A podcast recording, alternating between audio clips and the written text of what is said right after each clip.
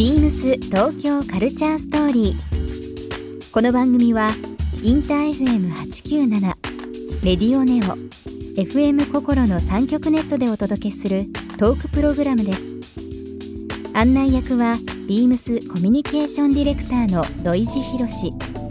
今週のゲストはワルツ角田太郎です中目黒のカセットテープ専門店ワルツのオーナー角田太郎さんをお迎え。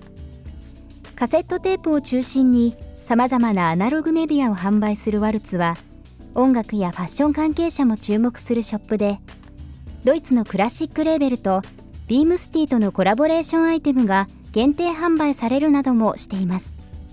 今週はワルツオーナーの角田さんに専門店を始めたきっかけやカセットテープに注目した理由などさまざまなお話をお伺いします。そして今週角田さんへプレゼントした PVC バッグをリスナー1名様にもプレゼント詳しくは beams 東京カルチャーストーリーの番組ホームページをご覧ください応募に必要なキーワードは番組最後に発表します Beams. Beams. Beams. Beams Tokyo Culture Story. Beams Tokyo Culture Story. This program is brought to you by Beams. Beams ありとあらゆるものをミックスして自分たちらしく楽しむそれぞれの時代を生きる若者たちが形作る東京のカルチャー Beams 東京カルチャーストーリー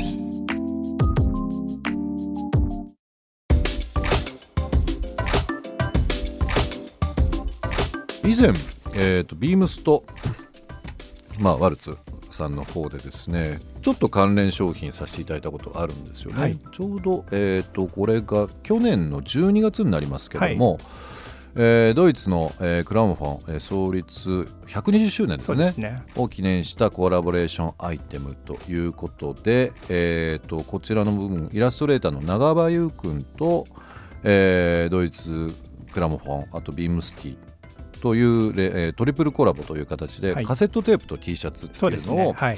えーワルツの方でもはい。販売させていただいたとはいいうこともありますね。これまあ同時にあの松本零士さんと、はい。えークラマフォンビームスティというシリーズもあったという部分で、はい。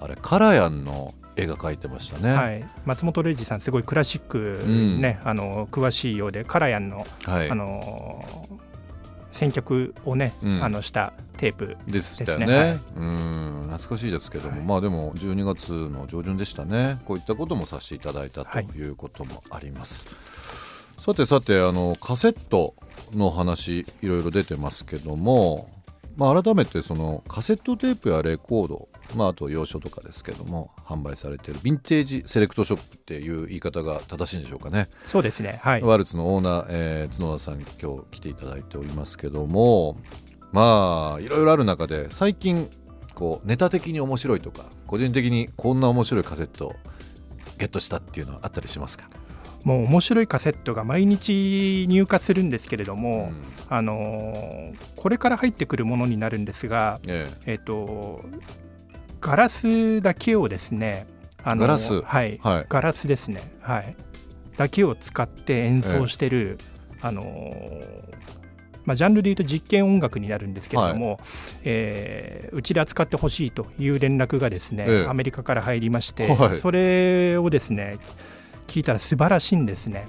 えはあ。はい、多分来月の前半ぐらいには入ってくるんじゃないかなと思うんですけれども、えすごくあのミニマルな音楽で、はい。え、え。えそれはすみませんカセットでの音源カセット音源です。なんですはい。ね、逆にそのデータとか何か CD とかそういったものではなくて、えー、と多分ねカセットにダウンロードコードがついてデジタルでも聴けるとなるほど。はい、いう仕様になると思います。そうなんですよ、はい。今お話ありましたけどあのワルツにあるものってその QR も含めてですけどいろんな形でアナログとその、まあ、今のデータ音楽っていうのはリンクしているものが多いですよね、はいその発想も面白いですね。そうですね。まあアーティストとかレーベルとかがそういうような形で、うん。あの商品をまあ作るんですけどね、うん。はい、あのー買い付けという部分で、まあ、教えていただける範囲で構いませんけども、はい今って感覚ですよ、はい、うーんやっぱりこう時代がはい。変わってきて、はい。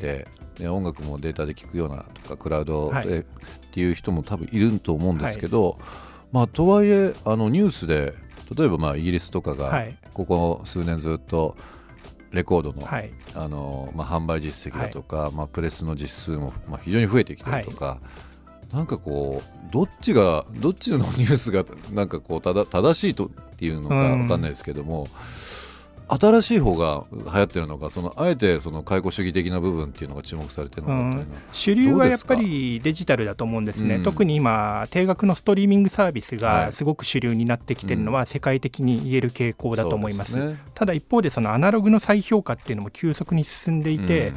あのまあ、カセットのみならず、レコードも含めて、すごくこうアナログにもう一回立ち返ってるという人たちも多くいますね。うんあと若い方たちはあの、まあ、アナログを今まで経験してない世代の人たちもいっぱいいますんで、うん。逆にそこの部分の新鮮さっていうのにうん。すごくあの刺激を受けてアナログハマってる人も多くいますね。なるほど。よくなんか言われがちですけど、まあ、カセットとかレコードってあの電球でいうとちょあの、まあ、裸電球とかもそうですけど、はい。そういう直流的な部分で、温かみもあって、はいでまあ、データ音楽っていうのははい交流的な部分とかなんかいろいろありますけどやっぱりあのレコード針を落とした瞬間とか、はいまあ、カセットの、まあ、何か最初のこの独特な温かみってやっぱりなんかちょっと幸せになりますよね。そうですよね。はい。あーすごい、あのー好きですもんね今もよく聞きますけどもあのー買い付けはアメリカヨーロッパまあもちろんいろんなところあると思うんですが、はい。そういうアンテナの張り張り方っていうのはどういうふうにされてるんですか？もう世界中から日々カセットテープがうちは入ってくるんですね。うんでいろんな国にですね、まあ、僕のビジネスをサポートしてくれてるパートナーの人たちが何人かいたりしますし、はい。あと新譜に関してはもう毎日世界中のアーティストやレーベルからうん。うちで扱ってほしいって連絡がバンバン入ってくるんですね。えでそれを全部僕が聞いた上でーうん、うちの店のテイストに合うものを厳選して仕入れてるという感じですね。なるほど、はい。あのー久しぶりにこう、まあ、お店行かせていただいて久しぶりの感じ感覚なんですけどね、はい。昔よくジャケ買いしてたんですよ、はい。ジャケ買いを。はい。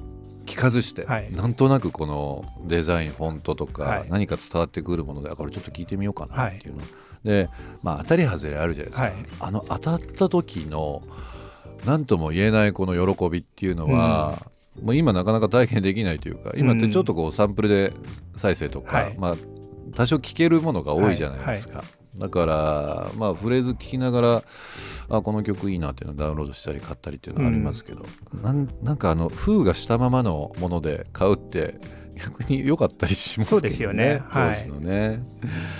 70年代80年代、まあ、カセット、まあ、全盛だとは思いますけどカセットテープの歴史っていいつぐらいからなんですかね？ミュージックテープの歴史って結構短くて、うん。本格的に流通が始まったのって70年代半ばなんですね。中ですか、はい。あで1982年に CD が出てきてますんで。あ CD1982 年ですか、はい。うん、で日本は特にその CD に切り替わるのがすごく早かった国なんですよ。ああなるほど。なので実際にミュージックテープが本当に市場で活発に流通してたのは70年代半ばから80年代の半ばぐらいまでなんですね。あ。そうなんですね、はい、その10年ぐらいで一気に出てええ。一気に衰退した感じですよね。なるほど。はい。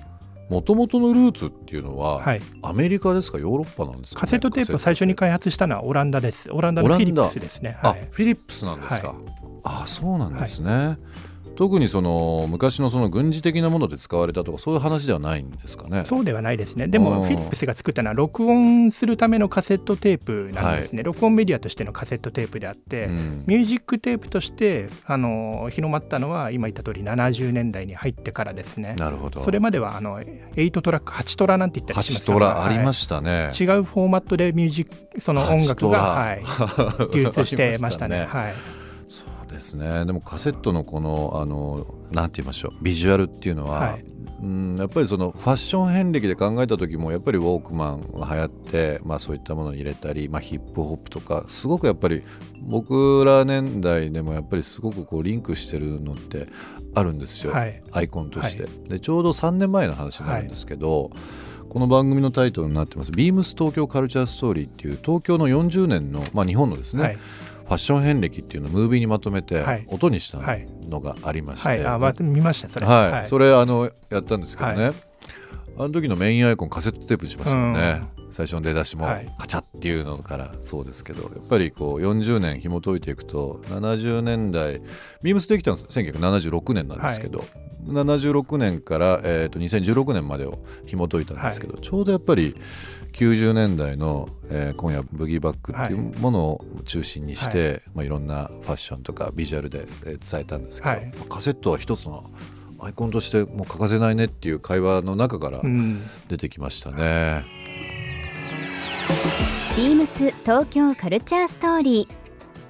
ゲスト角田太郎さんにプレゼントした PVC バッグをリスナー1名様にもプレゼント。応募に必要なキーワード「カセット」を記載して番組メールアドレス beams897 アットマークインター FM.jp までご応募ください。詳しくは番組ホームページまで。Beams ビームシティ原宿ショップマネージャー藤瀬明宏です。ビームス T 原宿では3月15日から24日までニューヨークを拠点にするコミュニティレーベルパークスデパートメントのポップアップショップを開催します。T シャツ、パーカーなどストリート、アート色の強いアイテムが揃います。ビームス T 別注の限定アイテムもございますので、この機会にぜひご来店ください。beams 東京カルチャー Beams Tokyo Culture Story. This program was brought to you by Beams.